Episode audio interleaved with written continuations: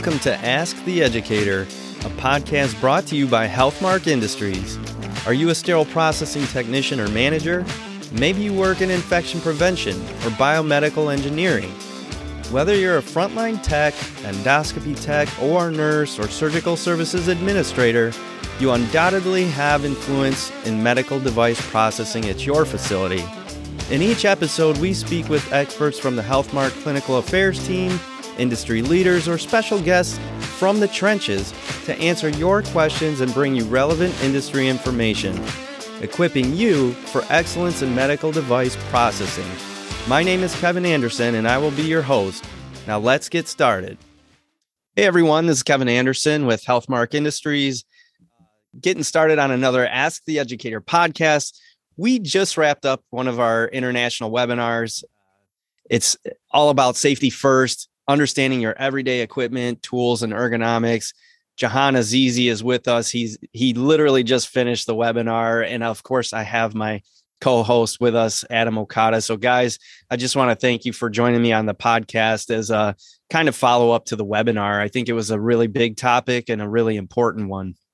Yeah, thanks for uh, having me again as a co-host. I'm happy to be here, and happy to hear uh, more from Jahan because Jahan I know had a lot to say on that webinar. There was so much information. Um, so good to follow up and get some more clarification and some more information from Jahan on the topic. Yeah, I appreciate uh, th- this webinar. This was a really good webinar, and and as I was doing research on it, it's, it's amazing that uh, how much information are on the public domain. So you can actually uh, go in and look into them because obviously the good thing is that at least OSHA is, is out there, CDC and MIOSHA, that they look for these activities and patient safety. And as you saw from presentation, uh, the cost of patient injuries really to workers is is way out there. And as we talked about that, every uh, second, obviously, you have about seven injuries that, as we talked about, 5,400 injuries an hour. So is really important topic. And although we get to work every day and doing our job, but it's important to do it safely. And that way we can come back the next day and do what we're good at, what we do for patient safety.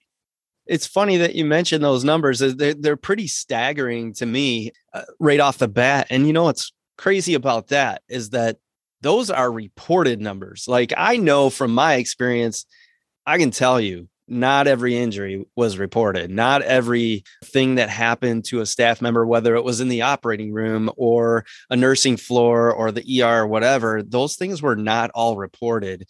If you're listening to this podcast, I got to tell you, no matter what your role is, whether you're a teammate, uh, staff, technician, OR, scrub nurse, whatever it is, scrub tech technologist, or maybe you're a manager of some some sort, one of the first things you really need to do in your department is drive home the need to report these things because the only way to change and to get your environment more safe is to first report things so that everything is being measured everything is being taken care of and, and people are held accountable to make the, the the environment safer. But all that being said we want to know you know listeners want to know jahan like what are some of the biggest challenges in departments relating to safety? Well, the, the one that we, talked about, obviously, is you saw 385,000 sharp and needle stick injury that, as you indicated, reported. We all know that that's probably a fraction of what is actually happening. So we have tons of sharp injuries, sharps in the SPD. So it's really important to make sure that that is not happening. And it's not just sharp to poke your finger, is the biological hazards that come with that sharp. So that's really the important part is that make sure that you have appropriate PPE, make sure that uh, you don't rush. I know we some places does uh, 40,000 instruments on a daily basis. You have to go through all the trays, you dump them, you try to move forward. So really just need to take your time and make sure that you're not getting poke and you're not getting uh, cross-contaminated with the items that were attached to those instruments. Yeah, that's one of the first things that I tell students when I uh, because I when I teach the certification classes, that's the first thing I tell them before they go live into the facility is like, look, you're going to see people going really fast. It's going to look like light speed to you when you start, But again, you have to go incredibly slow when you're taking those instruments out. You don't know where the sharps are, right? Because they're little tiny sutures, little tiny blades that are attached to the blade handle. You might see the handle, but you don't see the blade attached to it. So there's a lot of sharp injuries risks in our departments. And again, you're right. 385,000 is a huge number. That's astronomical, but it's probably not even 50% of what's actually happening out there in the field. So if you're not being heard about employee safety, let's say you have a, a, a thing that is causing you problems. We saw in the webinar today, there was one where somebody was having issues with their sinks being too deep and leadership is not paying attention to that. What advice do you give to somebody who's having that issue where, look, I see a safety problem, but they're not addressing it in the leadership? You really need to report that. So the first step is my personal responsibility is to report it. And then the other one is that is it making it to the end of the year? So if you have a mechanism that is not looking at that, is not looking at the injuries and not documenting it, so you cannot really fix what you cannot measure. So once you measure these, once you have the volume, then you can move those up in an email or something. And uh, uh, it's good to stick with the level management. But if you're not seeing result, then obviously, hopefully, there's a chain of command. You can move that up to the different level. But document, make sure that it's getting to appropriate place, and then you, somebody need to have action on it. And if not, as you saw some of the OSHAs of you invite them, my, MIOSHA, they will come and do some help with that. The OSHA shows up, or in, in, in our case, to look at that to see what's going on, what, what hazards are there, and looking at that. But at the end of the day, it's, it's costing forty-four thousand dollars for for injury. Somebody get injured, go to a doctor or ER. So, what is the cost of that injury when you you go and obviously the days lost and all those is is those are important things that to look at. So yes, document, make sure that it's getting to the appropriate place, followed by email or some kind of form, and then uh, ask for results.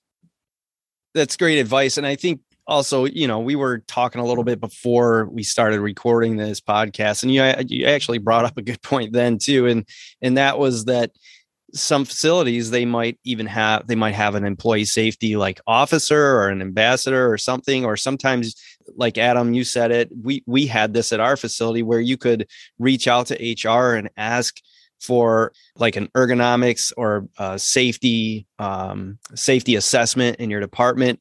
We actually had to do that. We had some some people that were asking for it and they had reported some sort of ergonomic uh, related injury through our reporting system and and this kind of stuff does work. Usually there are internal mechanisms for reporting and then it triggers these types of assessments inside and you know if if that happens and no actions are taken then maybe that's that next step where you do go to your osha representative your state osha whatever that you need to in order to get some actual actions taken from a leadership perspective you know i used to run a department. It's very difficult uh, to run a department especially if you don't have help with certain things educator and all lead technicians or what have you.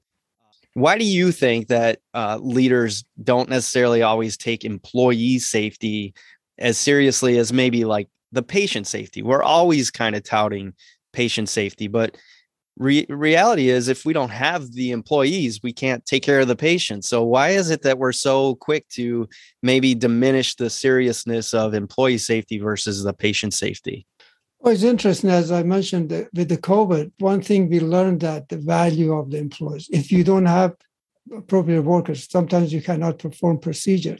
So i think the last few years we learned that employees really have more value than we thought of the other thing is that sometimes I think the managers, just being human, they are putting out fire. If you have to take off 40,000 pieces of instrument, if the OR manager or opera or the surgeon and the stuff, uh, and they said that we need this staff, we need that staff, it just really the, the sheer volume and all these added items, it just makes I need to keep going. It's just putting out fire every minute. So that kind of changes your priority. But at the end of the day, when you look at that, if that person to get injured is not showing up to work tomorrow or next day, guess what? You really cannot uh, process those instruments that you thought you know they were more valuable. So those are the things that really uh, is kind of a short term uh, thinking versus looking at that the, the value that every employee has on, on your institution money talks right? It's it, unfortunately that's the way the hospital system works.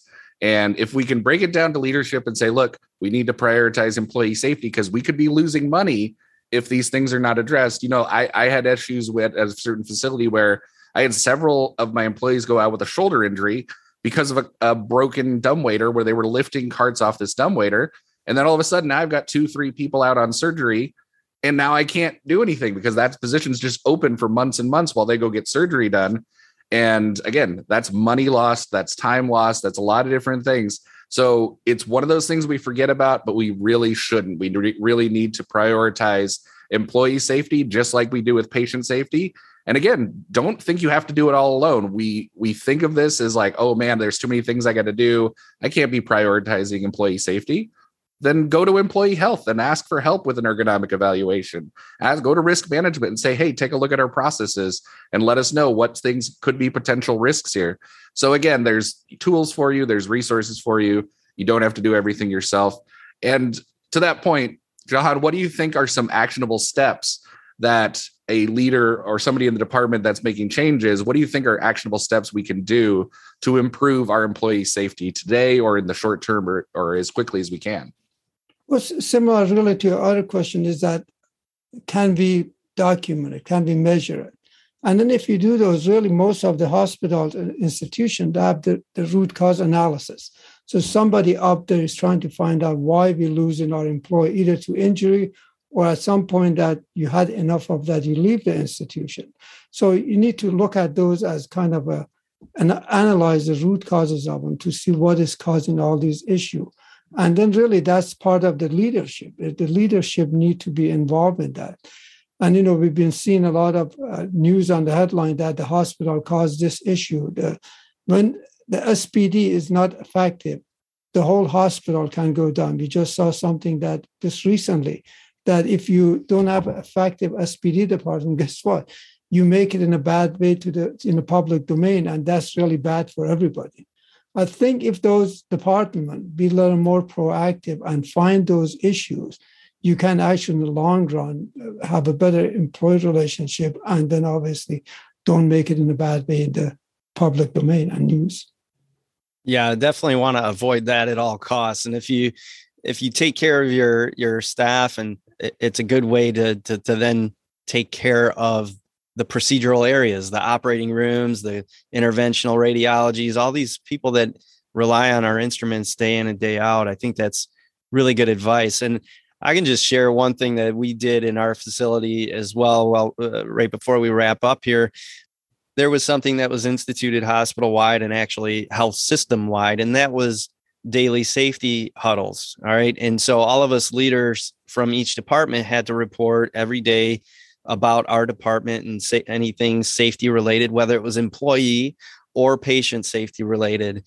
And you know, it got to the point where it was pretty well oiled and we could do it in 15 minutes. Well, we can incorporate the same principles in our own departmental huddles. We should be doing huddles every single day, both with our, you know, our early shifts and our late shifts. And you can't be there 24 7. So those are good times to ask your staff like have there been any safety concerns for you for the employees? and draw eh, draw that out specifically because so many times i think people put themselves at risk during the the workday but they're kind of like used to it. They almost sometimes don't even think that they should report something necessarily.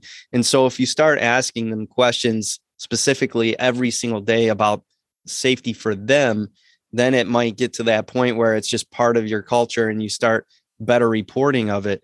And uh, then you can actually take some more actionable steps and things like that. So anyway i hope that really helps kind of drive home the main points i think from from your webinar today jahan. Again we were talking about uh, general safety uh, in our departments. Safety first, right? Understanding your everyday equipment, tools, and ergonomics.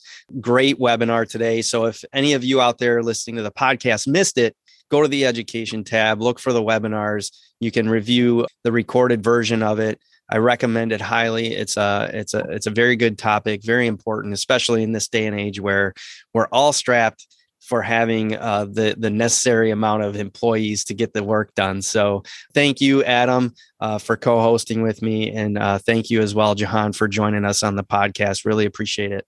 You're very welcome. Thank you.